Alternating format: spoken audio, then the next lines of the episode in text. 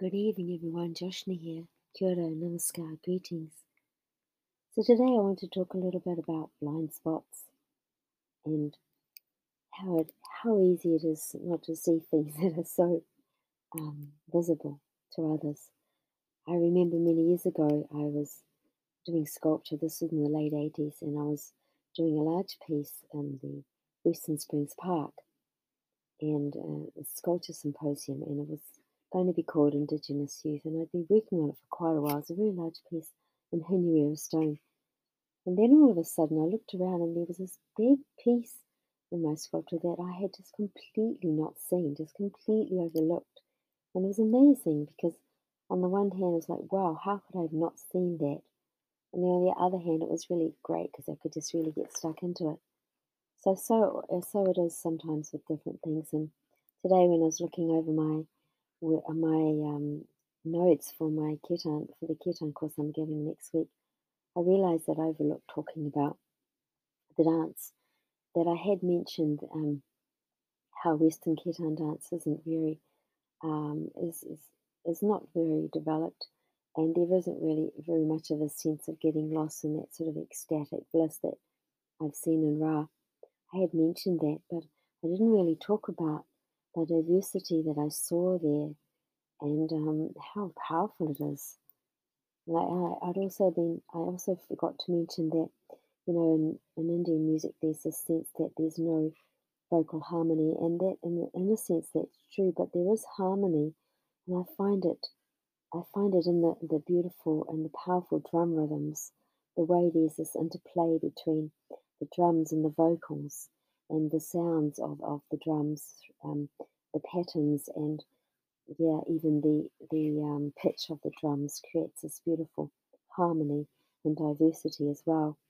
They complement the, the singing as well as um, um, create, you know, a huge variety of sound. So it's not really that straightforward at all. You know, the movements you'll see they're like they move they're moving forwards and backwards, they're moving side to side, they're spinning, they're going clockwise, they're going anti-clockwise, and all of these movements have some bearing on their relationship with Hari, with the God.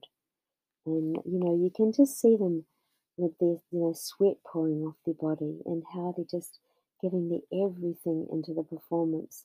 You know, in Western Kirtan, people just um, many of us, including myself, just tend to close our eyes and get lost in the sound. But in Rara Kirtan, you could never afford to do that because it's so incredibly dynamic.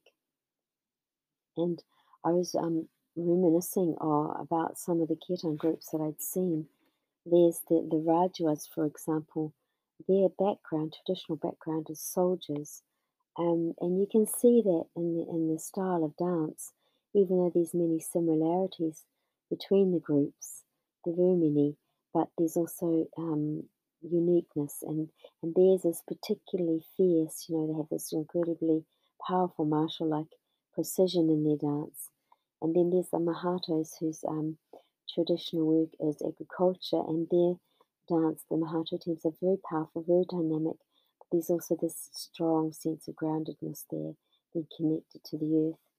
And then there's this tribal tribal group who are were full of, you know, joyful exuberance and had incredible speed.